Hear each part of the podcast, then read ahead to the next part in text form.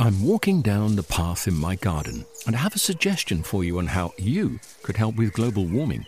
With a large lawn, I found a simple way of making a big difference. I sold my ride-on mower and bought a top-of-the-range Kress robotic lawnmower. It runs off rechargeable batteries and uses cutting-edge technology to mow and maintain a lawn this size. The petrol mower has gone, and with it, the emissions. I actually don't know why I didn't sell the ride-on sooner. With the Kress robotic lawnmower, the lawn is actually looking better. The tiny grass cuttings fall into the grass roots, helping to fertilise the grass. And the family doesn't have to put up with the noise and fumes from the ride-on. And I've freed up more of my time to spend with them and in the garden. It's an easy step. And you could also be making that change today. Ask for Kress in your local garden machinery dealer. Or visit kress dot com.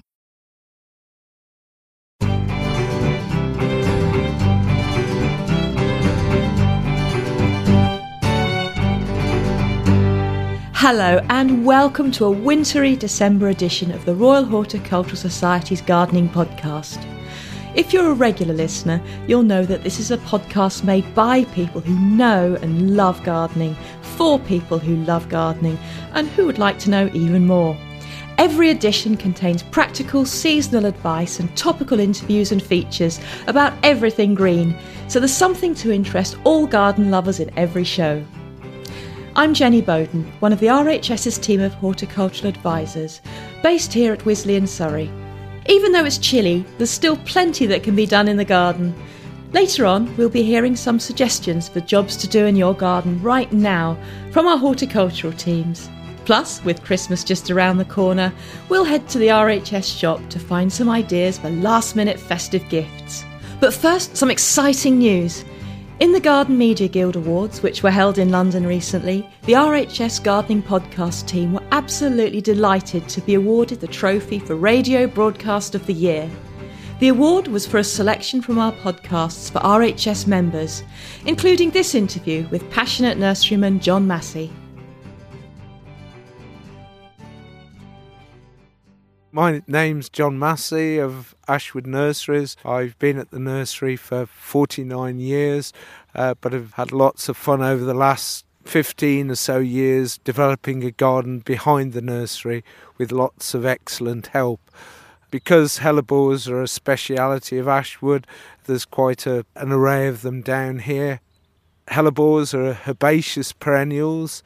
There's probably about sixteen or more species which you can find distributed throughout uh, Central and Southern Europe, Turkey, Russia and on into China. And there are two species which can be found scattered throughout northwestern Europe, which um, used to be called viridis and now called occidentalis, and the other species is foetidus, often known as the stinking hellebore. I love hellebores because they tell you spring's just round the corner, uh, along with the snowdrops and cyclamen and curm. They really do uh, start the year off and start cheering you up, that ray of sunshine. They're probably the most perfect plant to breed with because there's all the species love hybridising with each other.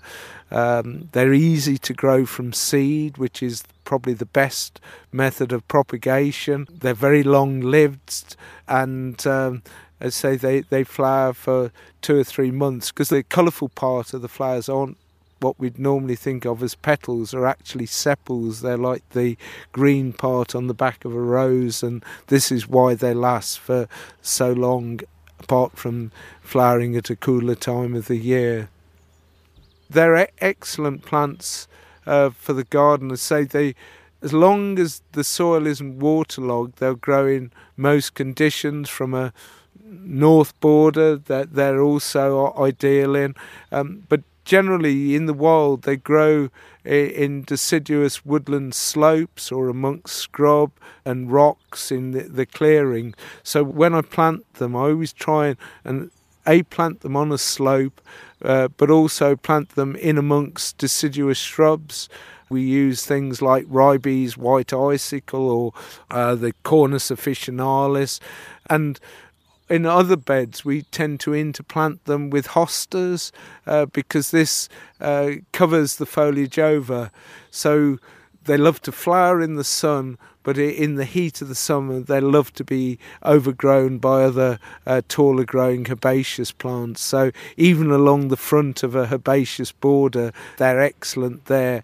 And so in full sun at this time of the year, but later on, as say, overgrown by the taller, later herbaceous. You can hear the whole of this award-winning podcast on our website at rhs.org.uk forward slash GMG 2016. You can also find all of our previous podcasts archived on iTunes, so you can catch up with any you've missed. For links and listings, see rhs.org.uk forward slash podcast index. Well, that's enough reflection on past achievements. Let's go outside into the garden here at Wisley and see what the teams are up to right now. Hello, my name's Jerry Moore. I work at R H S Wisley and I work in the fruit department, mainly in the orchard. Today we're pruning apple trees, and we're pruning them now because it's the right time. We're, we're pruning uh, open centre trees, and the winter prune starts not in November or December necessarily, but when the leaf is off. And the reason why we need the leaf to be off is so that we can see what we're doing, but also the trees are becoming quite dormant. It's important they're dormant so we can see what we're doing. We need to be able to look at the shape of the tree, see the buds perfectly, so that we can take the right amount of wood off them. And the point of, of doing our prune now is really to keep the trees in good heart, to keep them clean and healthy, so that we have good crops of apples, not necessarily large or many of them, but good-sized fruit that's clean and healthy. And that's why we're pruning now in winter. When we prune in winter, we're mindful that winter pruning tends to create um, good good growth. This is what we want to do. Got to be a little bit careful with some of our trees. Some are very vigorous. If we prune the trees very hard, they tend to react so strongly that we can create whip growth for the next year. And so we must avoid that, especially with some of these very vigorous trees that we've got here. It's old-fashioned pruning in a way, in that we're looking today at open centre, half-standard trees and bush trees, and that's a fairly easy prune. So these half-standard trees are open. The actual uh, centre has been taken out when they were planted, in this case sixty-three, sixty-four years ago.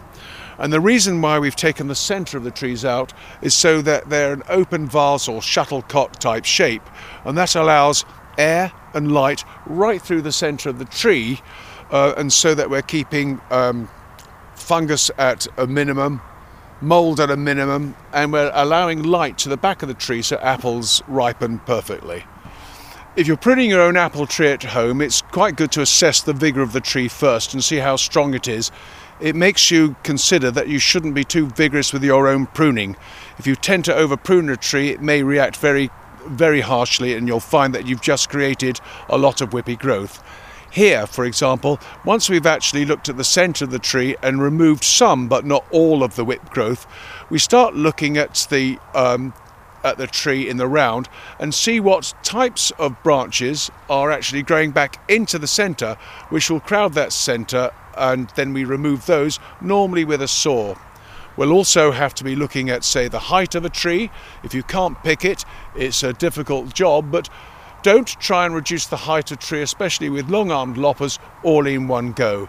Take it very slowly and remove a little bit of height in various parts of the tree over a number of years.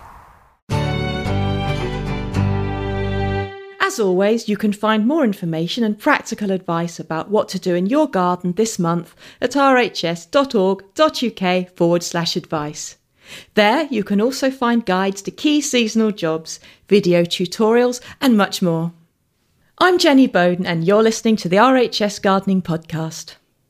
Unless you're lucky enough to be listening on a remote tropical beach, you can't have failed to notice that it's nearly Christmas. If, like many of us, you've still got many family and friends you need to buy gifts for, fear not. There are many practical and beautiful presents available for garden lovers online, in R H S shops and in garden centres. We popped into the shop here at Wisley to get some ideas for last minute presents. Hello, I'm Lee Hunt.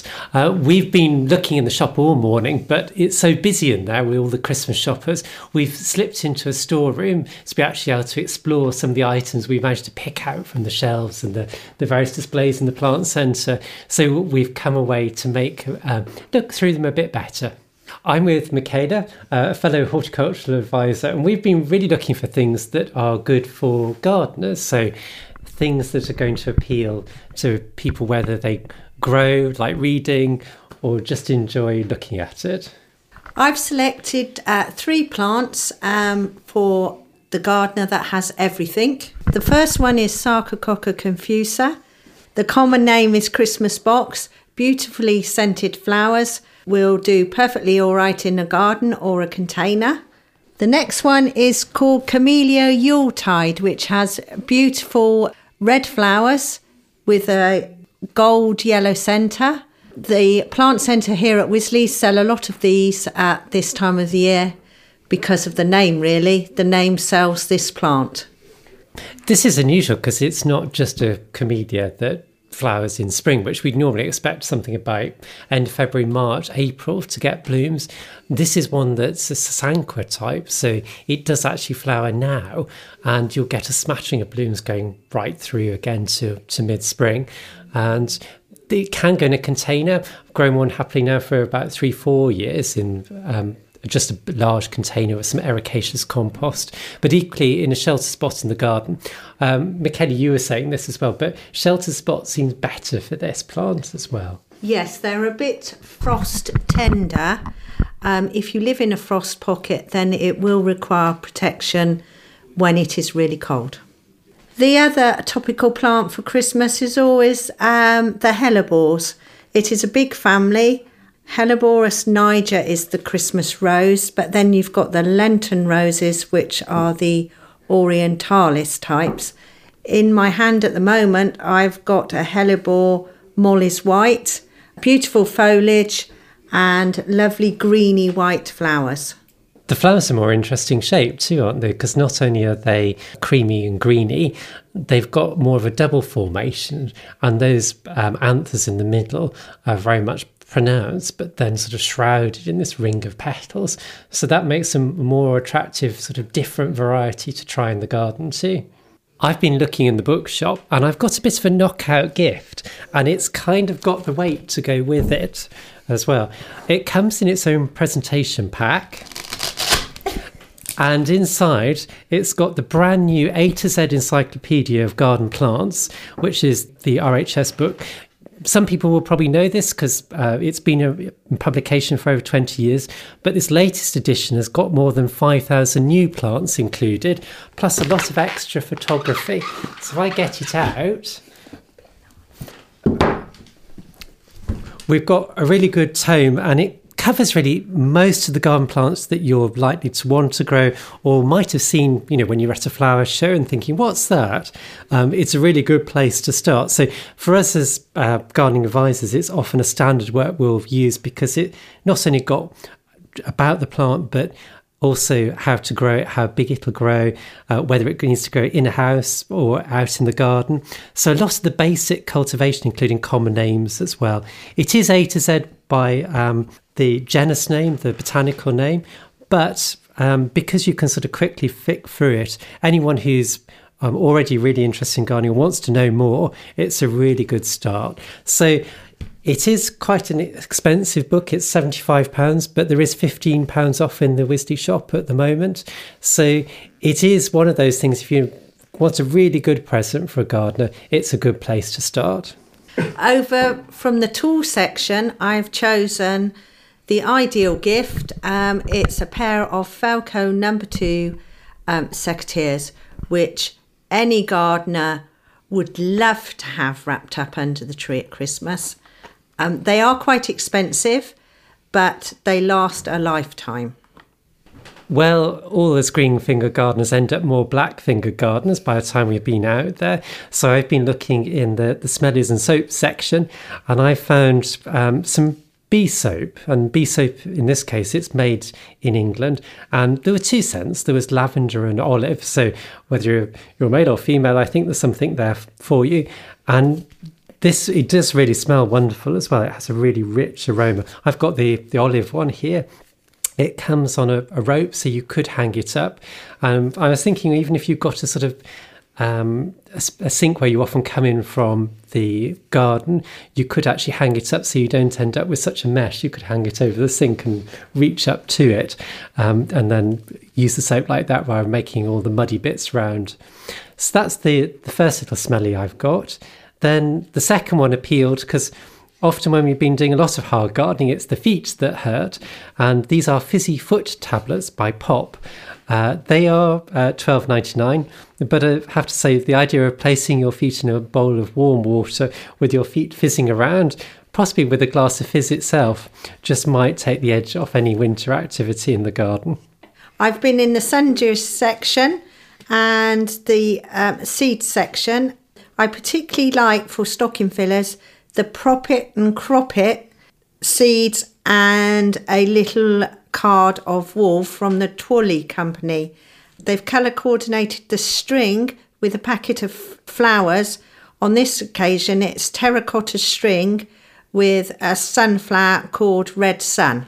And then another really useful gift is a pair of gardening gloves, of course. They sell a lot of the shower gloves in the plant centre because these are thin and you can actually feel what you're doing through gloves rather than wearing a thick pair of gloves. I think you can probably tell that we've had fun in the shop and the plant centre this morning. There were literally hundreds and thousands of things that we could have chosen. Um, so this is just our selection. But of course, do pop along and you'll find many other different things that might appeal more to your friends and family. And of course, if you can't get to a garden, there is the R H S online too. Lee Hunt and Michaela Freed from the advisory team. You can find a wide variety of gifts available from our website or at the shops at all four R H S gardens. Or why not treat someone to membership of the R H S or ticket vouchers to our flower shows? Perfect gift for any garden lover. Benefits of membership include free entry to all four of our gardens, Hyde Hall in Essex, Rosemore in Devon, Harlow Carr in North Yorkshire and Wisley here in Surrey. Here is a selection of events happening in our gardens in the next few weeks. Get the Christmas glow at Wisley. Come and see our fantastical light displays with the Gigantix light installation of giant illuminated flowers which are blooming around the garden. Also, don't miss out on all the natural Christmas decorations around the garden and a fantastic floral display in the glasshouse. That runs until the second of January and is free with normal garden entry. Start the new year discovering how to make your own beautiful face and body preparations, from facial cleansers and scrubs to lip balms, with herbalist Belle Charlesworth at Harlow Carr on the eleventh of January. Join the Hyde Hall gardeners for a masterclass demonstration on late winter pruning techniques for shrub roses and wisteria on the fifth of January. See Rosemore's winter garden transformed with a magical trail of lights. Our magical garden illuminations will run until January the seventh, two thousand seventeen, on Thursdays, Fridays and Saturdays, with late opening until eight thirty p m. Garden entry on these days will be half price after four p m. Details of these and many other events are available on our website at rhs.org.uk forward slash event search. And finally, it's the last chance to see the fascinating exhibition The City Gardener, which is on display at the Lindley Library in London until December the twentieth. City gardeners have long battled lack of space, lack of light and poor air quality to carve a space for nature in the urban jungle. Taking inspiration from The City Gardener, the first practical guide to urban gardening, this exhibition at the Lindley Library explores the delights and challenges of urban gardening through the ages. Here's Vanessa Moore from the Lindley Library with more details. Hi, my name's Vanessa. I'm the Exhibition and Events Coordinator for the R H S Lindley Library. Um, our new exhibition at the library is called The City Gardener and it's all about urban gardening. The exhibition is inspired by the first practical guide to urban gardening, uh, The City Gardener, and it was published by Sir Thomas Fairchild. Now, we might think that urban gardening is Uh, a modern phenomena, but this book was published in seventeen twenty-two, so it's actually about three hundred years old. Fairchild wrote the book um, because he wanted to inspire his fellow Londoners to get outside and to get green-fingered and start gardening in urban spaces. He was very keen um, to inspire his readers, and he did this by essentially extolling the virtues of city gardening and the benefits of gardening, but also by offering practical tips and advice um, on how to tackle some of the problems associated with gardening in the city. So things like poor light levels, poor air quality, and small spaces to work in. What's really striking about the exhibition and about the book itself is how much of what Fairchild says is still actually relevant today. So we are still tackling a lot of these same problems. And what's different now, and what we're exploring in this exhibition, is how we are actually able to quantify some of those problems. So we'll be comparing Fairchild's thoughts on urban gardening with modern scientific research, giving us the most up-to-date studies and figures for how the benefits of urban gardening can actually help us in our day-to-day lives. So Fairchild strongly believed um, in the benefits of nature, and he thought that being close to nature would give a, what he described as a quietness of mind. Uh, so as an example, we've been able to uh, conduct recent studies and look at research that shows and actually quantifies how being close to green space can improve your mind's ability to concentrate. Um, so in the exhibition you'll be able to see the long history of urban gardening. Um, you'll be able to find out more about our Greening Grey Britain campaign. So we like to think that Fairchild's book is possibly the eighteenth century version of Greening Grey Britain. But you'll also be able to find out about our Greening Grey Britain and make a pledge to plant here at the library. The City Gardener is open until the twentieth of December. The exhibitions are based in uh, the Lindley Library at Vincent Square in London, and we're open from Monday to Friday, ten to five. You can just drop in. Vanessa Moore from the Lindley Library. I'm afraid that's all we've got time for in this podcast. We'll be back later in the month with a special programme looking back at the highlights of two thousand sixteen. Until then, remember you can like us on Facebook or follow us on Twitter at the underscore R H S. For now, from me, Jenny Bowden, and all the award-winning podcast team, thank you for listening and goodbye.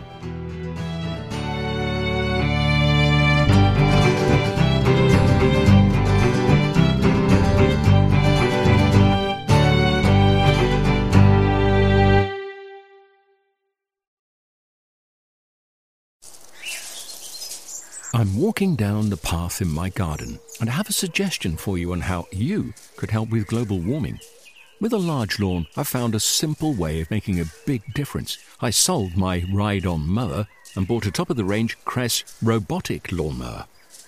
It runs off rechargeable batteries and uses cutting-edge technology to mow and maintain a lawn this size. The petrol mower has gone, and with it, the emissions. I actually don't know why I didn't sell the ride-on sooner. With the Kress robotic lawnmower, the lawn is actually looking better.